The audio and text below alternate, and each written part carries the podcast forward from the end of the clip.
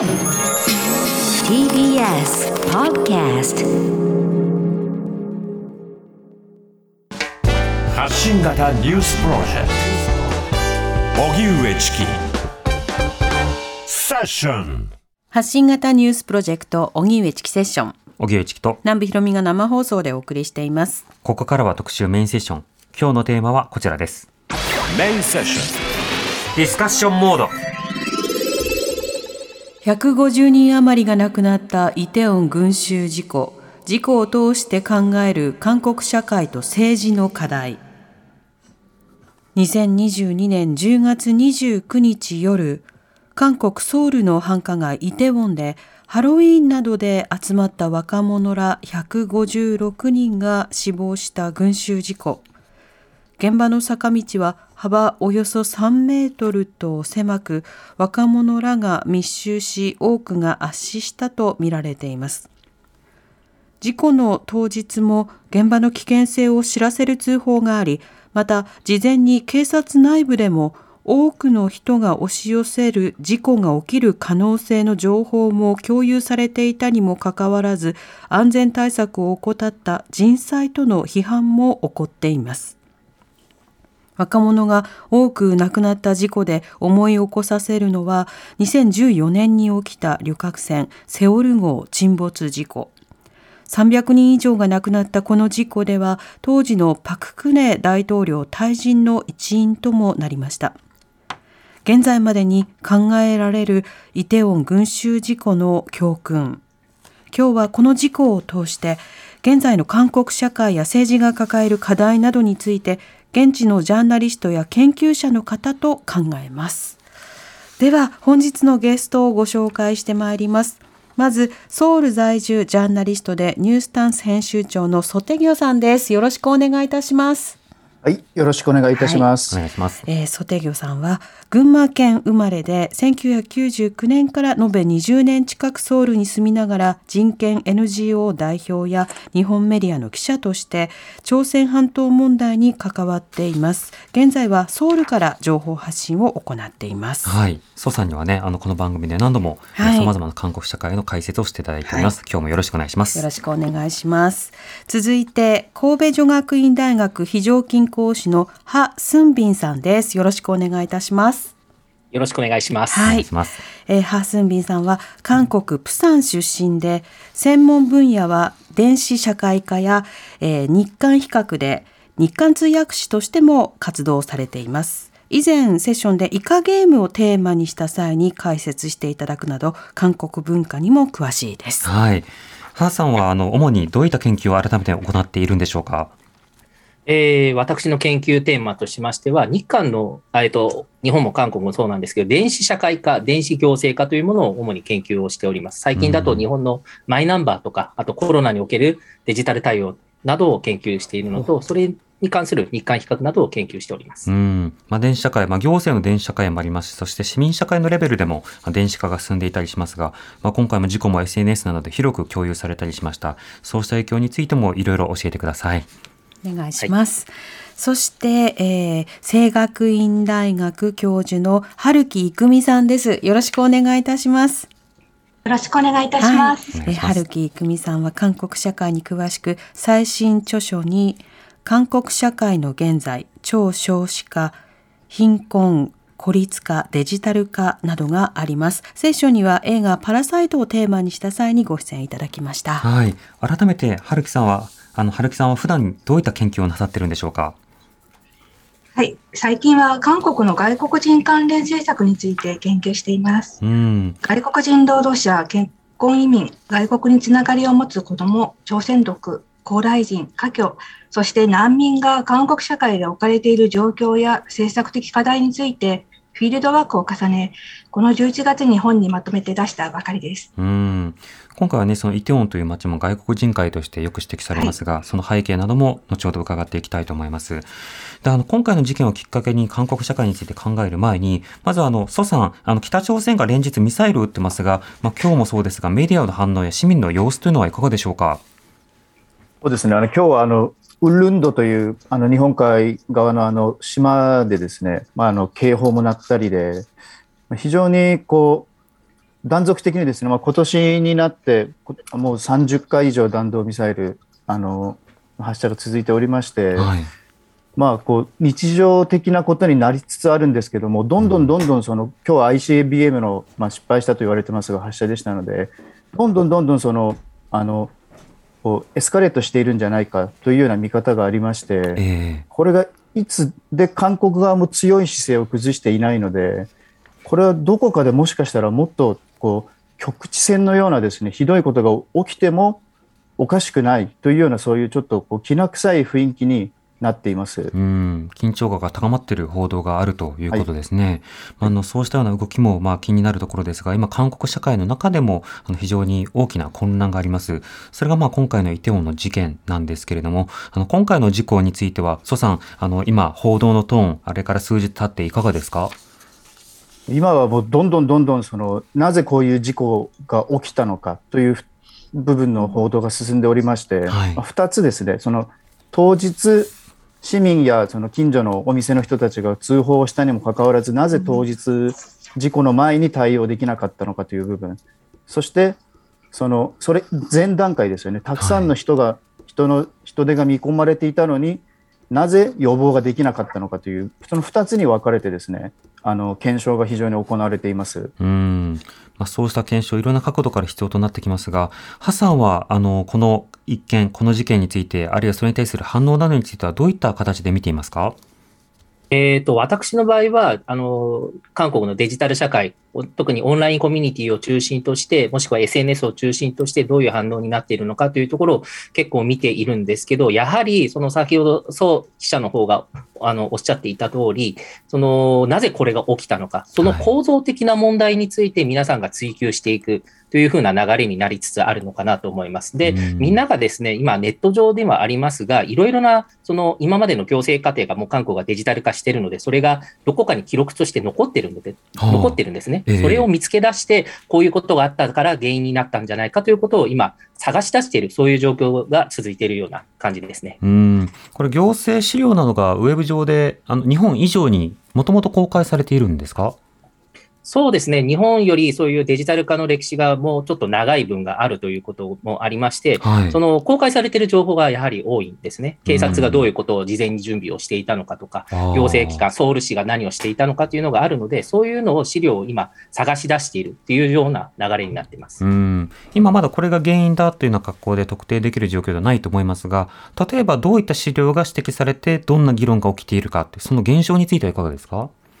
そうですね。あの、おっしゃる通り、まだ原因の解明というものは、これは警察がやるものであったり、その後検察が、あの、まあ、あ最終的には裁判までにはなると思うんですけど、そういうところで明らかになっていくと思うんですけど、今言われているのは、例えば、警察の配置、警察の人員の配置が、以前はこうで、その後、あの、大統領府が、大統領府というか、大統領執務室が移ったんですね。その後に、この警察の人数がこれが適切だったのかっていうのが、その数として前と後ろを比較したりとか、はい。あと、この日がハロウィンだったということと、あの、イテウォンがもともと米軍基地が昔あ近くにあったということで、その外国人がもともと多い地域だったっていうのがあるんですね。うんなので、今回の対応も麻薬を中心とした対応にしようとしていたと。だから人の、の、人混みの対応ではなく、麻薬対応を警察が中心に考えていたっていうのが、例えば今ネット上で見つかったものだと、その警察、ソウルの警察署が、その麻薬の検査キットをもう事前に、あの、普段注文しなかった分を注文してたのを見つかったみたいのが出てるんですね。はいはいええこういうところで、じ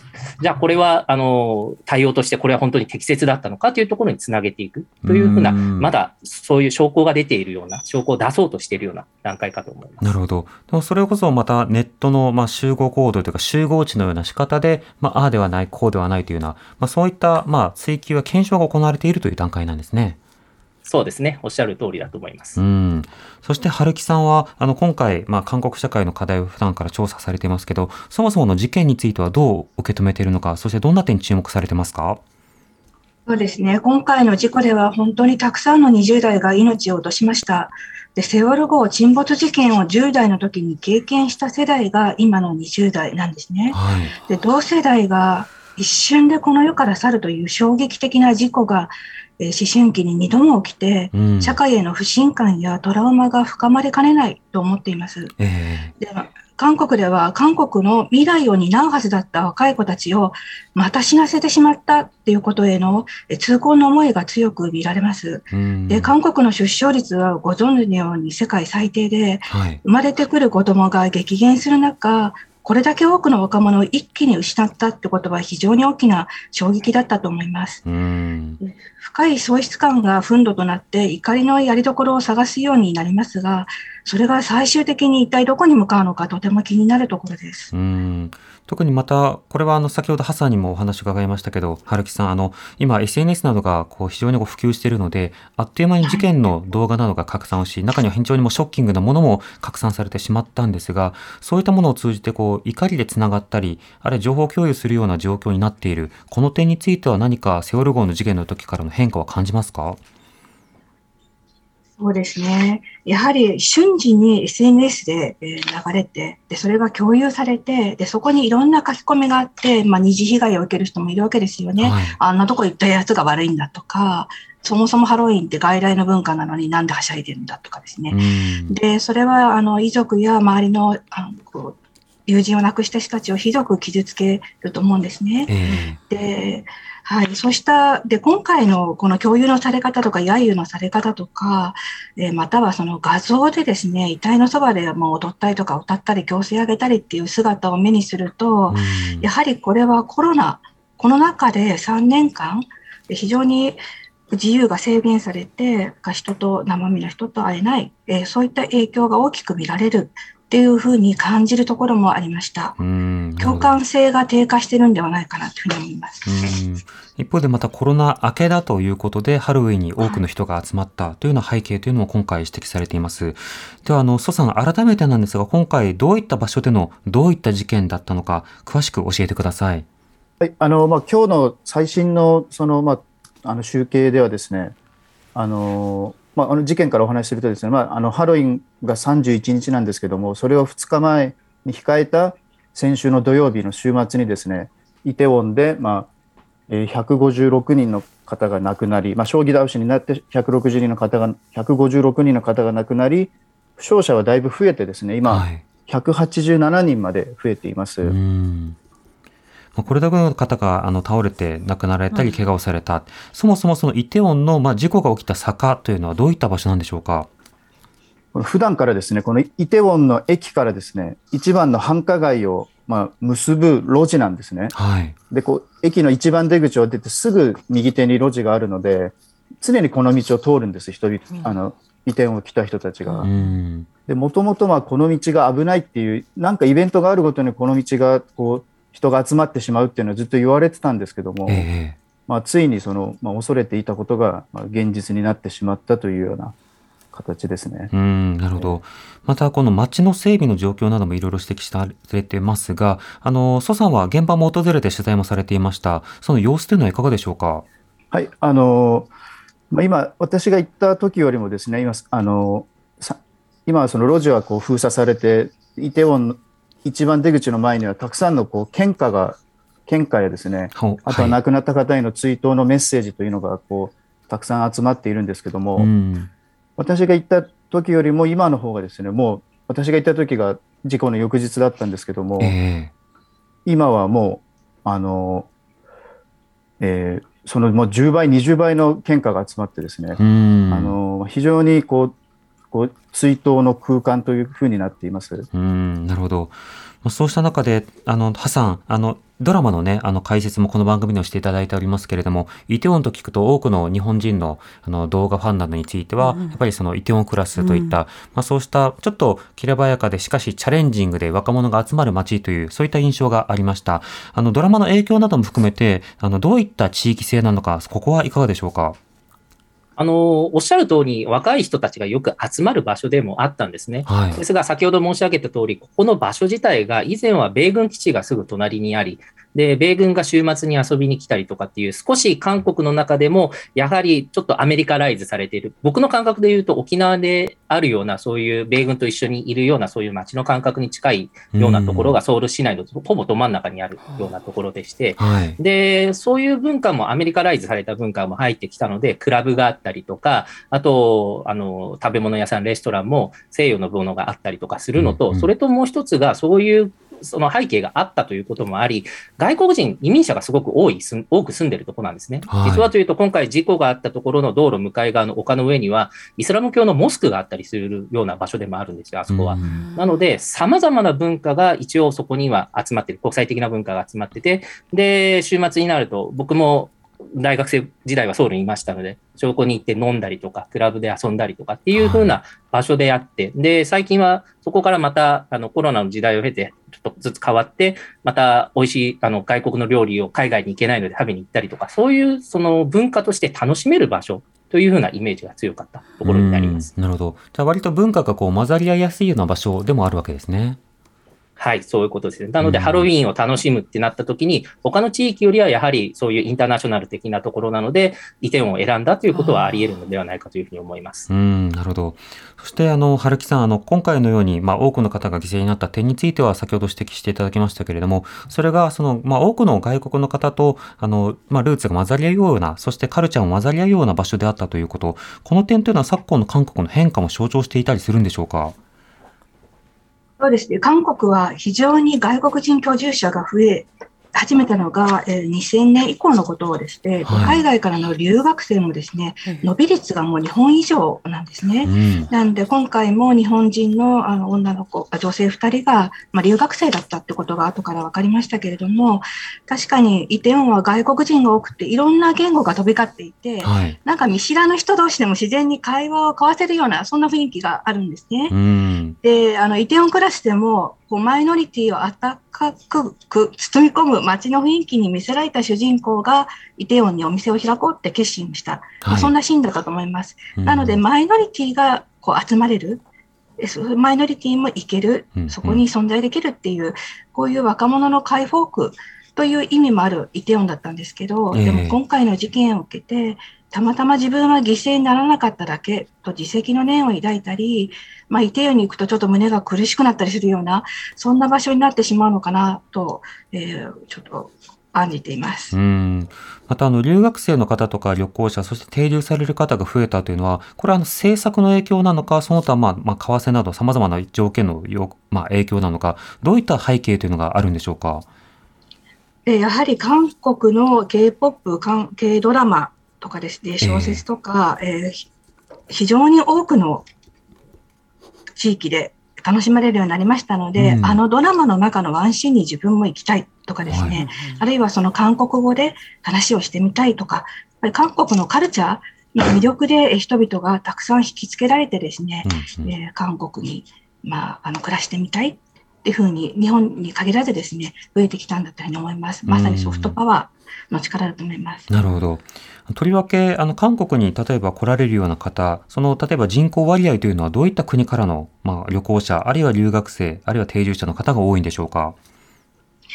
そうですね、ちえー、と数値的には中国、まあ、朝鮮族がほとんどですけれども、はいあの中国ですね、国籍的には、あとベトナムが非常に伸びています、特に留学生です。うん。それから、はい、日本人も以前と比べると、韓国への留学を目指すはい。女性が多いですけれども、あの伸びています。あとはうん本当に様々な国から来ていまして、ええで今回、えー命を落とされたあの外国人の方も12カ国でしたっけ？あのいろんな国から来ていらしたことが分かっています。で、うんイランが5人ってあの多かったんですよね。はいでも。そのイランから来られた方も留学生が含まれていました。うん。なんか事件が象徴するようないろんな背景というのも、まあ、すごくはい見過ごせないところはあるわけですね。そそうですねれだけ密接に変化をよ、まあ、表しているところもあるわけです。ただ、あの、蘇さん、あの、韓国、いろんなデモが日本以上にこう盛り上がる社会だという印象があります。そして、実際に例えばパククネ政権の時にも、ろうそくデモなど、まあ、大規模なデモというか、集会というのも開かれ続けました。こういったデモや集会が起こり続けているにもかかわらず、なぜ、えー韓国の、まあ、行政、とりわけ政府は、まあ、警備というものが失敗したということになってしまうんでしょうか？まあ、非常に難しいあの質問なんですけども、はい。あのこうできてると思ってたことが、まあ、できてなかったってことなんですね。で、はい今回の事件に事故事件の場合には、やっぱりその対策のその法の資格があったわけです。うん。でこれは何かというと、主催者のいないイベントでは、その安全対策を立てるこの、まあ、主体がいないわけですね。はい。で主催者がいた場合に1000人以上が集まるイベントですと、その計画を立ててですね、それを見て行政や警察がそのまあ支援をするというようなですね、公務員を派遣したり、まあ、機動隊を派遣したりという形ではい。支援をするんですけども、そのシステムがまあなかったということなんですね。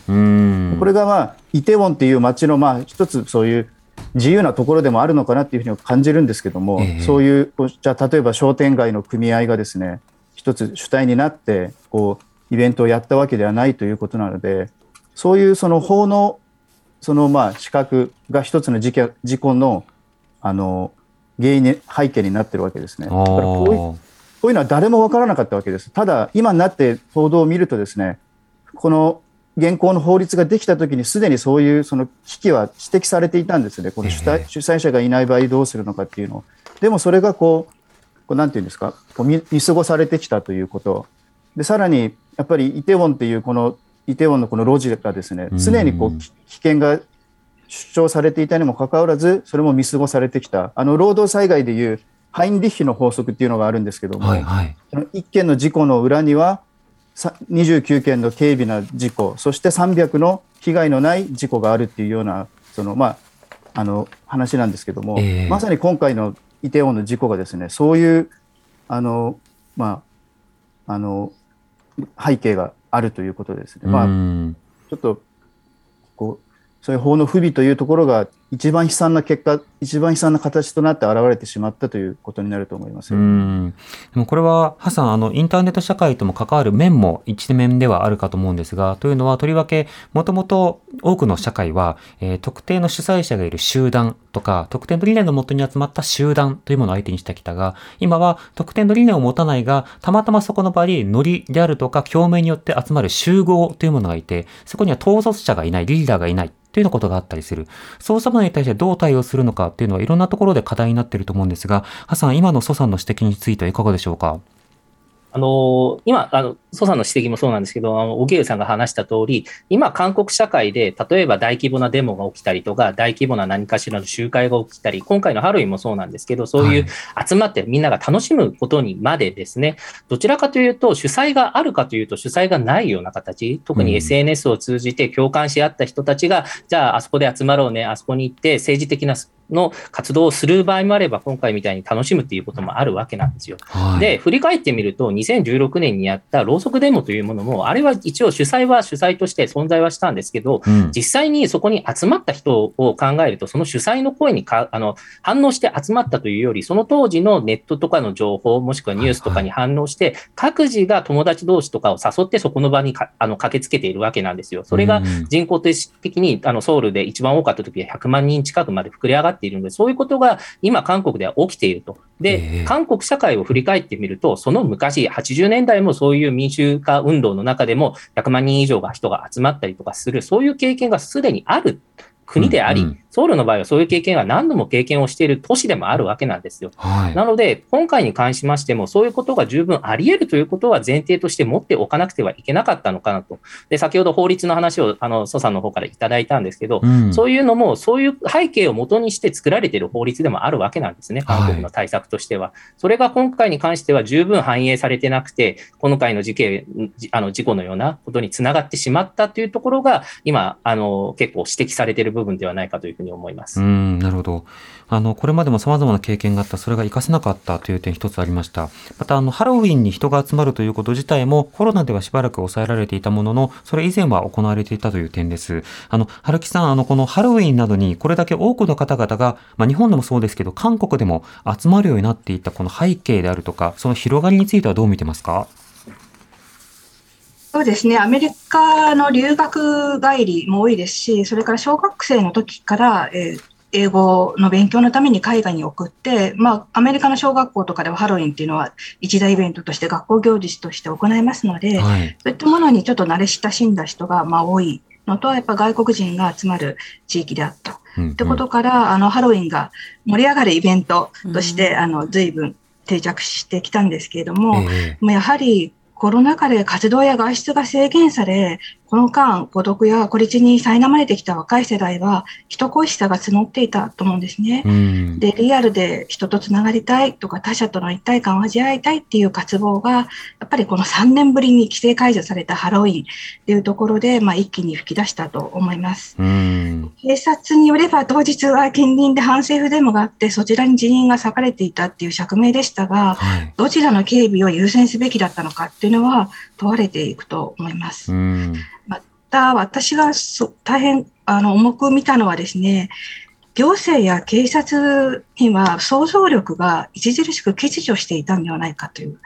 点です。はいで、このようにようやく一緒に時間を過ごせるようになった若者が、まあ、高揚感でいっぱいで、たくさんの人がイテウォンに流れ込むってことは、えー以前の賑わいぶりからも十分に予測できた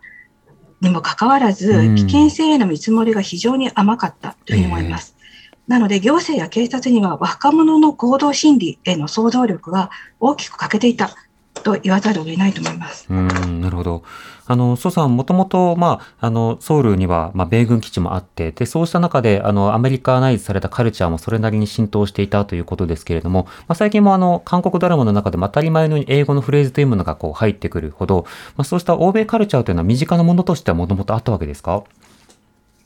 あのちょっとカルチャーの部分は非常に私があの弱い部分なので、はい。こうここでこうこれこうだっていう形で格闘するのが難しいのでですね、ええ。ハーさんに。ハさんどうでしょうか？じゃあ、パス回されましした。あの、そうですね。あの、もともと韓国社会80年代ぐらいまでは、あの、日本の文化もそうだったんですけど、あの、アメリカライズされているところもすごくありまして、アメリカのポップ音楽を聴いたりとか、アメリカ映画を受け入れたりとか、これはですね、どちらかというと日本とそんなに変わりはなかったのかなというふうに思います。うんで、そういうふうな文文化はもともとあった中で、はい。あの、2000年代コロナがあって、コロナになるとですね、どうしても家の中でいて、それで韓国国内もそうなんですけど、外国の情報とか、あの、ネットフリックスとかもそうなんですけど、外国のドラマ、映画を見る機会も増えるってなると、やはりそういう文化にはやはりちょっとずつ接する機会も増えてきたのかなというふうには思いますね。うん。あの、一方で先ほども話がありました、他のところのデモに警備が割かれていたという警察側の釈明ということでした。蘇さん、あの、そちらのデモというのはそもそもどういったものだったんですか？まあ、実はこの日土曜日ですね、私もそのデモの取材に行ったんですけども、はい。今ソウルではまあ大きいデモが、まあ、大きくまあ2つか3つ行われていまして、毎週。ええ一つはですね、あのユン・ソギョル大統領のまあ退陣を求めるろうそくデモというのが一つ行われています。うん。ユン・ソギョル大統領のまあいろんな姿勢やですね、あとはその、えーユン・ソギョル大統領の夫人夫人のまあいろんなスキャンダルという部分を追及するもの、もう一つはですね、保守団体と呼ばれている、まあ、政権に近い人たちのあの市民たちが集まってですね、はい。今度はその野党の代表、イ・ジェミョンさんというあのこの間の大統領選挙のやあの民主党側の候補だったんですけども、そのイ・ジェミョンさんのまあ政治資金スキャンダルを取り上げてですね、イ・ジェミョンさんのまあ辞任や逮捕を求めるものというのがあります。で、もう一つはですね、労働組合のまあ総合体民主労総というのがまあ中心になってですね、はい。大きなデモをその最近こうつ続けざまにやっている状況でした。うんうん。なるほど。では、あの、デモで、まあ、人員を割いていたということ自体、それ自体は事実ではあるわけですか？そあのその、まあ、じ事実の一部ではあるんですね、そのデモがですね、そのソウルの都心の大きい道を片側を塞いで行われるので、当然いろんな警備が必要になります。うんで参加者もですね、まあ、主催者側は30万、60万って言うんですけども、はい。でそこまではいなくてですね、ええまあ、それでもまあ1万人、2万人ぐらいは集まっているというような状況でして、そので保守側のデモとその進歩派のデモがですね近い場所で行われているので、うん。昔はそのソウルはそのパンファムンっていうあの大きな広場でデモができたんですけども、はい。あの広場がこう改装されてですね広場でデモができなくなったんですね。へえ。そうすると道にデモが出てくるようにまたなってですね、うんうん。こういろんな衝突も予想されることからやっぱり警備は警備で大変だっていうのはあります。うんただですねその当日のこのデモはもう7時半の段階で終わっていたので、はい。このデモのところに裂かれていたというのが、今後、まあ、もうちょっと事情が明らかになってくると思うんですけども、それがこの直接的な原因だっていうのは全くあのそもそもあの言い訳に過ぎないですし、うんそもそもソウルの警察や機動隊があのそんな少ないわけでもないですから、ええ十分に対応はできたというのは、これは当然の見方だと思います。なるほど。しかもね、そうやってあのデモが行われてたんでっていうとね、その破産、ウェブ上とかでも、そのデモのせいにするような書き込みとかも出てきてしまいそうな気はしますけどね。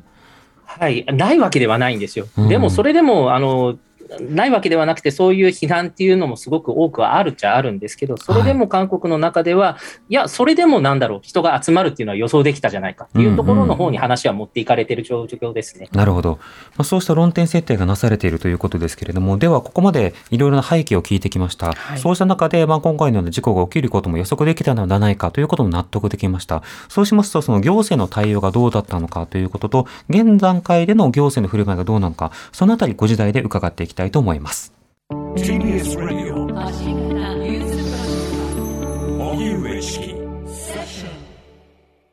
荻上チキセッション今日の特集メインセッションは150人余りが亡くなったイテウォン群衆事故。事故を通して考える韓国社会と政治の課題ということでゲストは引き続き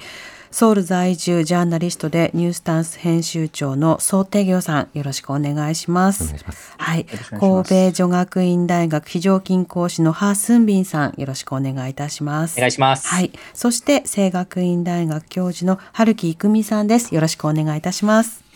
よろしくお願いいたします。はい。先ほどあの、蘇さん、あの、デモを行う際に、あの、もともと広場で集まれたんだけれども、ちょっと広場が改装されて使えなくなったのでという話がありましたね。いや、これどうして広場でデモができなくなったんですか？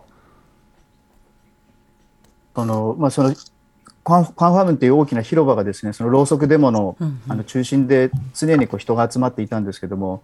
やっぱりこう、まあ、いろんな理由があると思うんですね。例えはいば観光客をたくさん呼びたいのに、そのソウルの一番のメインの広場がいつもデモに占拠されているような状況っていうのは避けたいっていうのもあったでしょうしは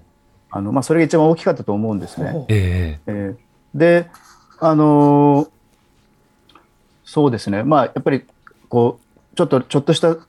ファム広場をランドマーク化したいっていうのが、まず、まあ、それが一番大きい理由、それしかないと思いますね、理由はあとは、まあ、露骨に嫌ったっていうようなことはですね、もともとあそこにセウォル号の追悼施設もあってですね、それをこうソウル市が撤去するしないっていうのをずっと揉めてたんですけども。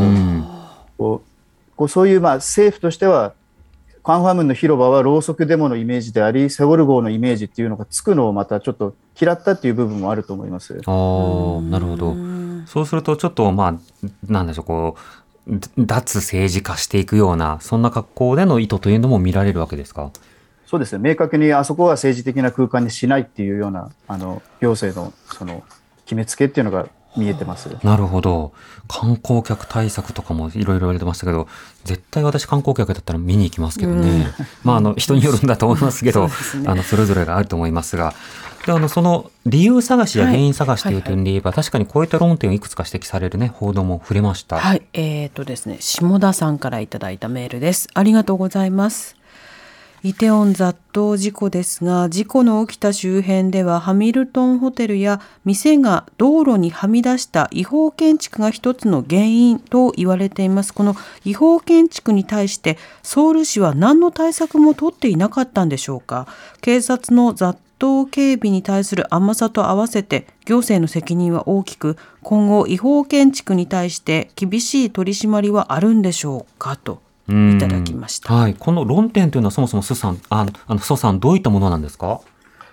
あのイテウォンのですね商店街で40年商売をしているという方がですね韓国のラジオに出てきてその今のちょうど違法建築の話やあの話をしてたんですけどもはい。あの、まあ、やっぱりこう43区ですよねイテウォンが属している43区の方も、こう本来は出せない許可をですねこうそれをこう迂回するような申請が来たときに例えばレストランを作るとかクラブを作るとかってそういう時にそれをまあ出していたとだからちょっとまあ嫌な言い方をするとお金に目がくらんでですねどんどんどんどんそういうのを見過ごしていったのではないかというような指摘をしてたんですね。うん。えーですごい、まあ、その方は非常にこの自分自身もそういうイテウォンの現状変わっていく現状を見ながらですね、はい。こう何回もあの区役所に行ったり警察に行ったりってことをやってたんですけども、まあ、それがこう反映されずに結局こうなってしまったっていう形で怒っていたんですけど、怒っていたんですね。だから、あの、非常にこの、この事故が起きた道もですね、もっともともと広かったのが、どんどんどんどん狭くなってきてるっていうこともありましたし、はい。やっぱり起こる起こるべきして起こった出来事っていうのをあの裏付けるような一つのそのイテウォンの街のまあ乱開発というか、そその変わりゆく姿というのはあると思います。なるほど。まあ、人がたくさん来るならば、それに合わせて道路を拡張する計画とか、整備する計画とかは、まあ、出てもおかしくないと思うんですが、むしろその逆で、え店舗側をこう拡張するような動きというものに対して、まあ、目をつぶり続けてきた結果、まあ、様々により、えー危険性が増してしまったということになるわけですか？そうです。うーん。それからまたリスナーの方からこういったメールもいただきました。はい、えーラジオネーム猫高さんからいただいたメールです。ありがとうございます。今回の韓国の事件を見ていて、この加熱した集まりの様子の裏側には、特に若い人たちの不安があるのではないかと思わされました。韓国の出生率が1.0を割り込んでいるとか、受験が加熱していることや、格差が拡大していることなどを報道を通して聞いています。朝鮮半島や中国、台湾の緊張も高まっているようです。このような今すぐではなくても継続的に緊張にさらされながら未来への不安も感じているとしたらこうした祭りで発散したいというのはわからないでもないですといただきました。うん、様々な不安、少子化、まあ、あるいは貧困とか孤立などが関わっているのではないかという指摘いただきました。春木さん、このメールの方の意見はいかがですか？そうですね。まあ、若者が抱く苦悩とか閉塞感とかは日本も共通する点があると思うんですけれども、はいやはり若者自身がですね、自分たち大事にされていないっていうふうに感じているんではないかなっていうふうに思う思います。うんなんで若者が大切にされない社会っていうのは持続可能なのかといつもよく思うんですけれども、えやっぱり自分たちはすごく大変なのに大人の世代は努力が足りないと言って分かってはくれない。し、もっと努力しろと迫る。でも時代が違うんだっていう訴えも、こう書き消されてしまうっていうところの何かこう、うっせきした思いっていうのはあったと思うんですね。ええただ、やっぱりコロナで3年間、あの、コロナ感染症の拡大で3年間若者は多大な我慢を強いられた。ってことは事実なので、うん。やはり非、あの、日常の晴れの時に、やっと誰かと一緒に、あの、体温を感じられるっていう、こう、イベントがあるってことは、まあ、大きかったとも思います。うん。まあそれだけにまあそこに多くの方が集まって、しかしそれが悲劇的な現場になった。そうなると、いよいよまあ行政がどう対応するのかはいということが問われるわけですが、蘇さん、あの、もともとユン大統領に関しては支持率も相当下がっていましたが、どういった状況だったんですか？一時は20%台まで支持率が下がったんですけども、はい。あの事件後の世論調査を見ても、今30、30%から35%ぐらいを維持しています。ええまあ、ただですね、今回の事件を受けて特徴的な動きとしては、20代と30代の支持率が大きく下がってるんですね。おー20代ではもう今18%しかないです、ユン・ソギョル大統領の支持率。30代も19%しかないっていう状況でして、はい。この若者たちがですね、非常にこの、まあ、今回の大統領大統領選挙でも3月の大統領選挙でも若者の票が大統領選挙の結果を左右するという話がたくさんあったんですけども、うん。その若者たちがですねあのユン・ソギョル政権に、まあ、背を向向けつつあるというかもう背を完全に向けたというふうに今回の件で見るほかにないと思います。うんこれあの、ユン大統領登場の際にはですね、結構例えば若年男層のしあ男性の支持を獲得したんだという言説があったんですが、それは確かにそうだったんですか？そうですね女性は今の野党の方に行ってですね、でうん男性は今のユン・ソギョルさんに行ったっていうようにかくあのくっきりと分かれる結果でした当時は。うん、なるほど。ただ今、そのユン離れをしている若者の中では男性の方でも離れてはいるんですか？あの男性よりも女性が離れているんですけども、はい。あのただもうこの合わせて18%ということはもうその水準を明らかに逸脱している数字なので、えええーその自分たちが思ったようなことをユン・ソギョルはユン・ソギョル政権はやってくれなかったというような判断を、まあ、早々に下したというふうに見る方が妥当だと思います。うん。またこれ見ると、例えばい一つの自治体の一つのストリートで、まあ、事故が起きたときに、あのそれがまた、あのとりわけ国家の、まあ、行政の大統領のあの権限や責任というものに直結するというのは、まあ、日本の政治システムとはまた違うところもあるので、ちょっとあの想像が直結しにくいところはあるんですが、これはあの蘇さんどうしてあの大統領の責任問題にまでなってるんでしょうか？国がですね、韓国っていうのはあの日本と同じで自由主義、まあ、資本主義の国なんですけども、はい。非常に国家に求める役割というのがはっきりしてるんですね。うん。で特に80 1987年の民主化を民主化以降はですね特にその自分たちのあの要は民主あの、えー国家がまあ国国民をまあ明確に保護するというのがあってですねさらに、まあ、先ほどから話話も出ていますけれどもセウォル号の事故とかを経まして、やっうん。ぱり国家の役割っていうのはこうだっていう認識が非常にはっきりしてます。はい。でこれはあの新型コロナの時にも出まして、国がコロナ対策をきちんとやって、国民にサービスを提供すべきだという要求が非常に高かったですし、うんまあ、それに応える形で、あの当時のムン・ジェイン政権が非常に、まあ、これは途中まで非常にうまくいっていたというのがあったんですけども、ええあの今回で、特にですねやっぱりこの8セウォル号事件から8年が経った経つ中でですねそういう有権者たち、市民たちはそういう思いの中で生きてきたのに、これがこう裏切られてしまったというようなものが、ショックがありまして、うん。そういうショックがまた今の政権、い行政に対する不満となって向かっていると思います。なるほど。これ、これはまあ前政権の時ですけれども、例えばコロナが始まった時には、ハさん、あの、韓国の場合ですと、まあ例えばデジタル社会を使ってとか、まあコロナの封じ込めとか、まあそれなりに評価されていた点もあったと思うんですが、その点はいかがですか？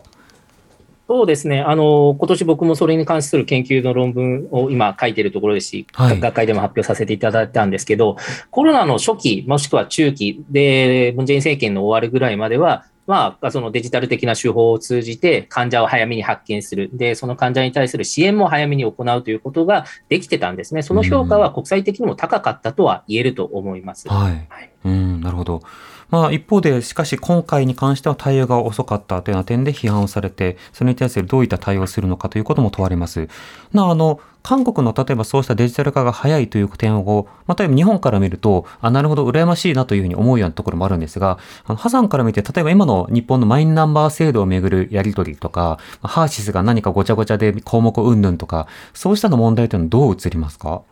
あの、それはまた別の話で、別の回でしたいと思うぐらいの、あの、テーマだと思うんですけど、はい。あの、韓国人の目からするとですね、あの、やはり何かしらいろいろと遅れているなっていう感覚ですね。うん日本の対応というのが遅れているのもありますし、デジタル社会に対する恐怖心というのが何よりも強いのかなっていうのがあります。これはもう1970年代のその国民性番号制時代からずっとそうなんですけど、うんそういうこの個人情報を抜かれてしまうかもしれないっていう恐怖感が多分かん、えー、と日本は強くてですね、ええそれに対する反対というのが今のマイナンバーに対する反発とか、この前のその健康保険証への統合に対する反発として現れているのではないかと思います。韓国はその辺では、そこのそういう面では韓国はもう1970年代に番号制を導入してからずっとですね、もうそれが当たり前になってきたので、今はもう定着しているような状況ですね。うん、まあ日本では多分そのデジタルに対する危機感、プラスデジタルをきっとうまく使いこなせないであろう政府みたいなのに対しての、なんでしょう、こう、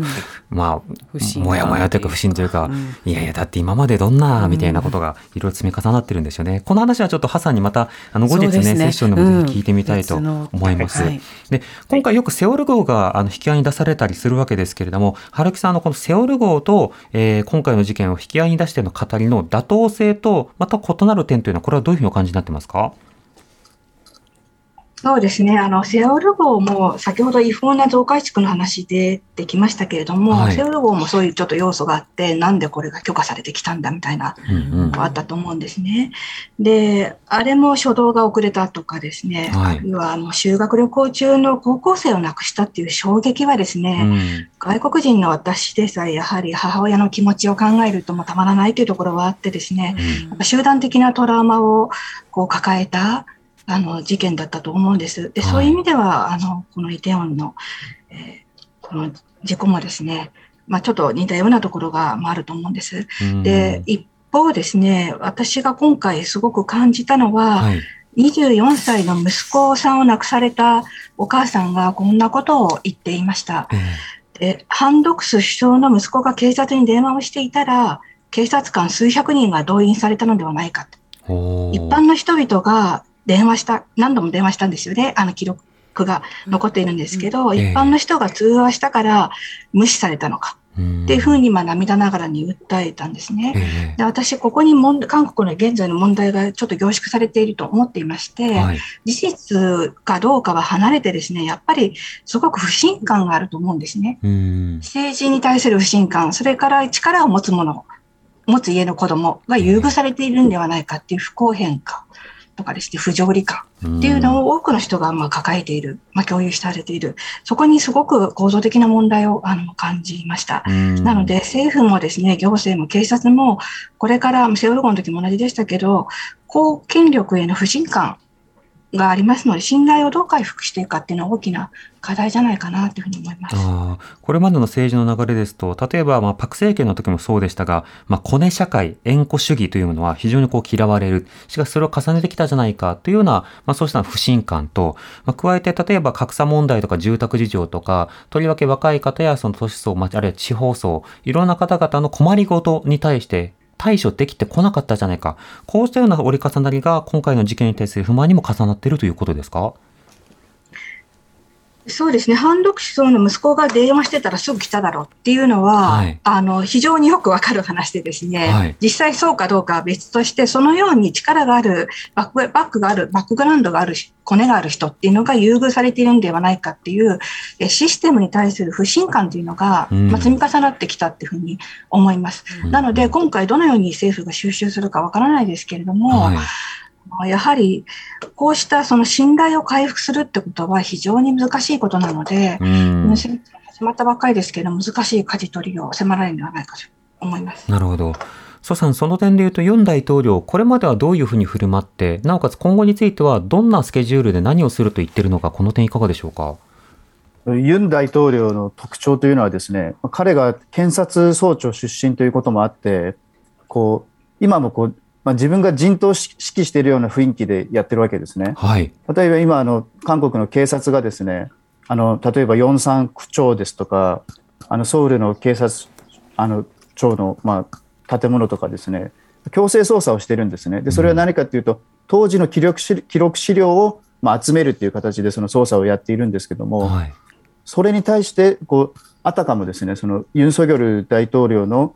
そういうまあ意思が働いているようなユン・ソギョルがこの国をなんか守るみたいなですねうんそういうイメージ作りをしようとしてるんですね。はい。警察に対して激怒したとかっていうふうなことを言うんですけどもそういう報道が出てるんですけどもでもこれ間違ってるんですね。ほえユン・ソギョル大統領が最終的な責任を負ってるわけです韓国の中ではう。。うん。行政安全部長官というのが実務をやってるんですけど、なのに、その、まあ、ヨンサン区長、ソウル市長、そして行政安全部長官というのはすすでにみんな謝罪をし謝罪をしているんですけども、はい。ユン・ソギョル大統領だけはなぜか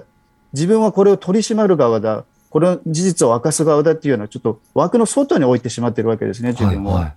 でこれがまあ全部その捜査が終わってですねで今犯人探しっていうのも行われていて要は誰が坂を上から押したかっていう犯人探しも行われているんですけども、うん。これが出た後にじゃあ最後ユン・ソギョル大統領が例えば国民向けの謝罪をするのかどうかは分からないですが、はい。今の時点で大統領のそのあの振る舞いとしてですねこれが果たして韓国の国民の感情に合っているのかというのは甚だ疑問です。そうん。なるほど。この点については、ハさんはどうお感じになりますか？そうですね、今、そのおっしゃってる、今、あの蘇さんの方がおっしゃってる通り、その大統領自身が自分も謝罪をしなかった、で自分をその枠の外に置いてるっていうのは本当におっしゃる通りでして、うんこれに対して今、さっき言った10代、20代、30代の若い人たちからは、ものすごい反発が今、起きてるんですね。はい。これは SNS もそうですし、韓国で特徴的なオンラインコミュニティサイトの方、ほとんどがですね、今まで、あの、ユン・ソンによる大統領の方に近かったグループでさえも、これに関する批判をしているぐらいの状況になります。うんなので、、これからですね、もし韓国国内で前起きたような、そういう、えっ、と、ろうそくデモのような大規模なデモになっていくきっかけがですね、そういうところから起きるんではないかというふうには思います。うん。また、あの、韓国、その近代国家ではなかったのだというような、そういったような表現もね、そのセオル号事件の時にはたびたび繰り返されたりしましたが、春木さん、今回の様々な市民の方々の判断の中で、先ほど縁故社会の話も指摘されました。では、行政や政治の今後の課題というものはどういったものを見てますか？先ほどもお話したように、やはりコロナ前とですね、アフターコロナで人々のこの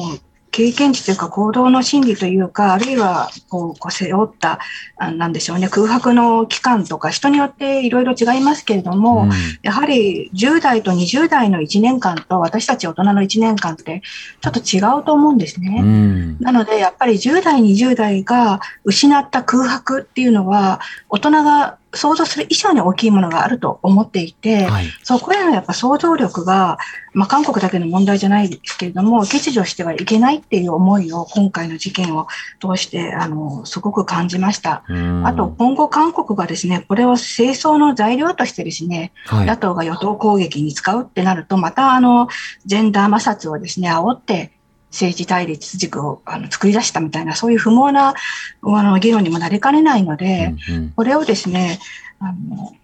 まあ、検証はもちろん重要なんですけれども、やはりですね、この若者理解につなげるとか、もうちょっと建設的な方向に向かえばいいなっていうふうにあの思います。うんさて、そんな中で、今は、えー麻生副総裁、自民党の副総裁が訪韓をして、まあ、花を捧げるというようなことを行いました。はい。蘇さん、あの、この件というのは報じられていたりはするんですか？韓国では。あの報じられています。うん麻生さんのその、まあ、動向というのはあのこう韓国も注目しています。はい。トーンというのはどうなんですか、あのまあその麻生さんが今回その追悼のために来ているわけではなくてですね、そのまあこうよよく噂されるのが、まあ、年内にですねこのいわゆる徴用工裁判の問題というのが判決の問題というのが日韓の中で、まあ、手打ちになるんじゃないかと、ええ何かしらの解決策が発表されるんではないかと言われてるんですね。うん。それがもう時間があって2ヶ月しかないですから、そのまあ詰めのためにですね、あの麻生さんが来てるんではないかというようなあの見方もされてまして、うん。あの